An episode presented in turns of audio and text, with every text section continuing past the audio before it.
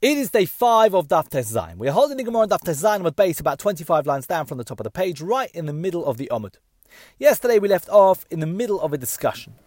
Essentially, just to recap, the discussion was, in our Mishnah we had multiple pairs of rabbis who argued in each of multiple generations whether smicha, leaning on an animal as part of the service of offering it as a sacrifice, can be performed on Yom Tov.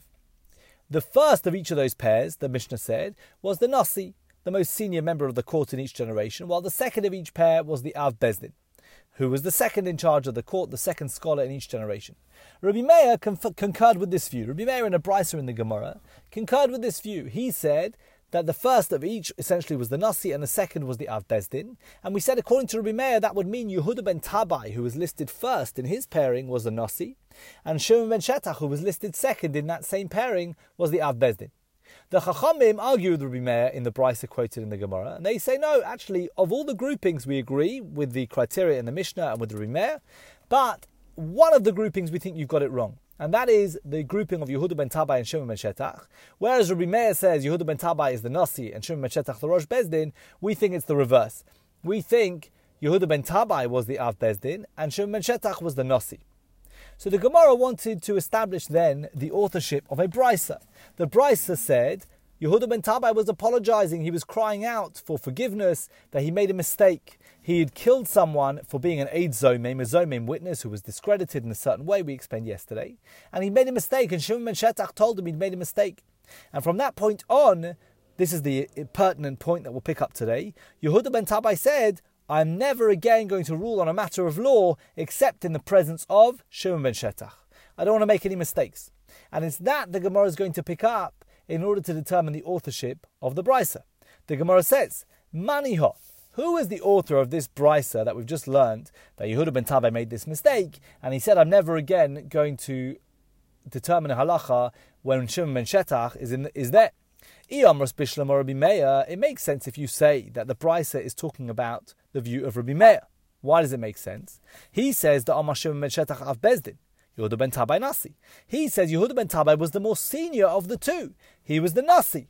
So it makes sense that until that point, he was establishing halachas in the presence of Shimon ben Shetach, because he was the more senior of the two. Yehuda ben Tabai was the Nasi according to Rimeh. So until that point, he didn't have a problem expressing a view on halacha in front of Shimon ben Shetach. And therefore, from that point onwards, it makes sense that he made a promise that he would never again do so.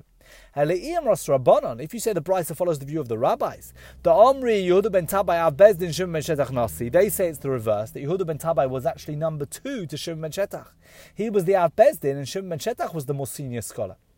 In which case, Av Bezdin Mivnei Nasi Mimera Halacha, would an Av Bezdin rule on matters of law in the presence of a Nasi? In other words, if a halacha came in front of both of them, someone came and asked a shaila, and they're both standing there, Yehuda ben Tabai, if he was the Av Bezdin, he wouldn't be allowed to answer a halacha in the presence of the Nasi. A rabbi is not allowed to answer a question in the presence of a greater scholar, except under very particular circumstances. But generally speaking, a scholar cannot answer a question in front of a greater scholar than him, certainly not the greatest scholar of the generation. So, if this Brisa is in accordance with the view of the rabbis, that Yehuda ben Tabai was actually the second in command to Shimon ben Shetach, that Shimon ben Shetach was more senior than him, then it doesn't make any sense that Yehuda ben Tabai would make a promise that he would never again give a view on halacha in the presence of Shimon ben Shetach. He shouldn't have been doing that until now either, because Shimon ben Shetach was more senior to him. It only makes sense if Yehuda ben Tabai was more senior to begin with. Then he said, Until now I've been expressing halacha in the presence of Shimon ben Shetach, but from now on I won't do so in case I make a mistake. So the Gemara says, Lo, no, you misunderstood. Actually, it's not necessarily the case that Yehuda ben Tabai must have been more senior, must have been the Nasi and Shimon ben Shetach the Av Bezdin. The whole thing can still make sense. Even if you say Yehuda ben Tabai was the Av Bezdin and he was junior to Shimon ben Shetach, even so, it could still make sense that he gave an apology and said, I'm never going to express a halacha in the presence of Shimon ben Shetach, because what was he saying? My kibbalah dekaama, what did he take upon himself? Lidstarufe, to join in sitting on a court. He declared that I will not even join in sitting on a court unless Shimon ben Shetach is present.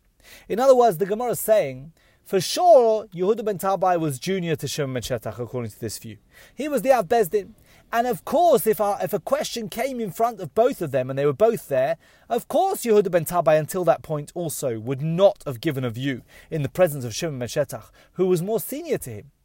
What did he do until then? Until that point, he would gather a group of judges and they would judge cases together. And if Shimon ben Shetach was not available or not around at that time, they would judge cases as a beis din, as a court, without Shimon ben Shetach there. That wasn't a problem.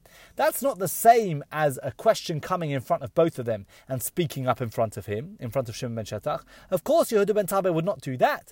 But if he would establish a court without Shimon ben Shetach and sit and judge a case with other scholars. From that point onwards, however, he said, even to do that, I won't do. I won't even convene a court now, henceforth, without Shimon ben Shetach there, in case I make a mistake. So according to this answer, it could be Yehuda ben Tabai was junior to Shimon ben Shetach.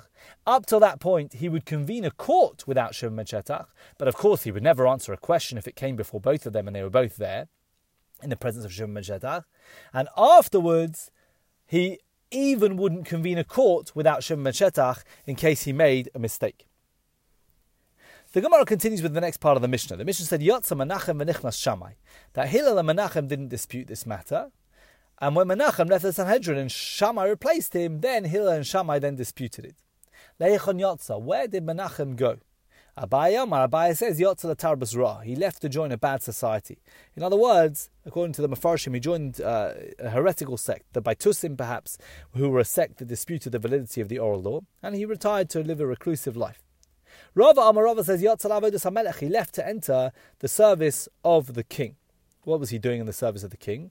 So Tiferes Yisrael quotes Josephus that when King Herod, Hordus, was a young boy, Menachem met him and foretold that he would someday be king. When Herod, who wasn't of the royal family, eventually did become king, he honoured Menachem by appointing him a royal minister. And according to the Gemara in Yerushalmi, Menachem accepted the appointment to help fight the many evil decrees that had been promulgated by the government against the people. And that probably explains what we're about to learn, which is that multiple people joined him to leave to enter the royal services. The Gemara says, Tanya Namehachi, it was also taught in Abrisa, Yatsa Menachem la'avodas hamelech. Menachem left the Sanhedrin to enter the service of the king, v'yatsu imai. And who else left with him? Shmonim Zugos Talmidim Levushin Sirikon. 80 pairs of students left, and they were dressed in royal garb, they left with him. Now this is quite unusual. The Gemara's brought a dispute. Abaya says he went off to become a heretic, and Rava says he went off to enter the service of the king on very noble causes. Is that really what's going on here? So Ben Yehoyada gives another interpretation. He says maybe Abaya and Rava agree with the facts of what happened here, that actually he did go off to serve the king, but they disagree with how we should view what he did. Menachem, he went to join the king, but Abaya says, you know what? If you leave the beis din to become a royal minister, to leave the Sanhedrin and the center of Torah study, to go and become a minister of the king, that's tantamount to leaving to join a bad society. Whereas Rava expresses this in slightly more positive terms. The Gemara elaborates now on the dispute over smicha on Yom Tov, leaning on an animal for the purposes of sacrifice on Yom Tov. Amr of Shem bar Abba, Amr of Yochanan. Rav Shem bar Abba said in the name of Yochanan, La'olam al te'shvus kala beinecha. Don't let a rabbinic prohibition, a shvus, about Shabbos or Yom Tov seem minor to you. Because smicha is just a rabbinic prohibition, leaning on an animal, making use of an animal in that way is a rabbinic prohibition on Shabbos and Yom Tov. And yet, over multiple generations, 5 successive generations, the greatest scholars of each generation argued about it, as we see in our Mishnah. So don't let a rabbinic prohibition seem minor to you. The Gemara says pshita. Isn't it obvious that smicha is just a rabbinically forbidden activity? Why is Rabbi Yochanan emphasizing it's nothing more than a rabbinically prohibited activity? So the Gemara answers, Shvus mitzvah tzrichalei. He's telling us that there are rabbinic prohibitions concerning Shabbos that forbid activities that are actually a mitzvah to perform. That not only did the rabbis prohibit certain things on Shabbos, but sometimes they prohibited things that were a mitzvah. Smicha is a mitzvah, and nonetheless the rabbis declared it was forbidden to perform on Shabbos and Yom Tov. So the Gemara says, Hanami pshita. Oh, wait a minute, that's also obvious. Why is Rabbi Yochanan telling us this? So the Gemara answers, La'afuke mimanda ama b'smicha gufa pligi. Rabbi Yochanan is trying to tell us what the nature of the dispute is about in relation to smicha on Yom Tov. We mentioned this earlier in the week. all these rabbis argue whether smicha are going to be performed on Yom Tov or not. What are they actually arguing about? The Gemara in Beitza, we said, brings two views. One is they're arguing about whether smicha is even required for a korban chagiga. Is the nature of the korban chagiga an obligatory shlomim offering? Does that require smicha, or is smicha only required maybe for a voluntary shlomim offering? So Rabbi Yochanan saying that is not what the dispute is. The dispute is not whether smicha is required. Rather, the dispute is the other view in the Gemara in Beitza, which is, can smicha be performed a long time before the korban is offered, or does it have to be immediately before the korban is offered? And according to one view, it can be performed earlier, and therefore it could have been done before Yom Tov. According to the other view, it has to be done immediately before the korban. So by using the expression, smicha involves nothing more than a rabbinic prohibition than a shvus, Rabbi Yochanan is trying to teach us that the dispute is about the applicability of that prohibition leaning on the animal in the face of the mitzvah of smicha. That's what the dispute is about. But everyone agrees, according to Rabbi Yochanan, that the mitzvah of smicha does technically apply to a chagiga. The only question is whether it is overruled on Yom Tov or not. And that's what Rabbi Yochanan is trying to teach us. We're going to hold it here for the week. Hold it here for the day, hold it here for the year. I wish you all a very good Shabbos, a good Yom Tov, a good Gebench to York, Siva Chasima Tova, and we'll be in touch next week, next year.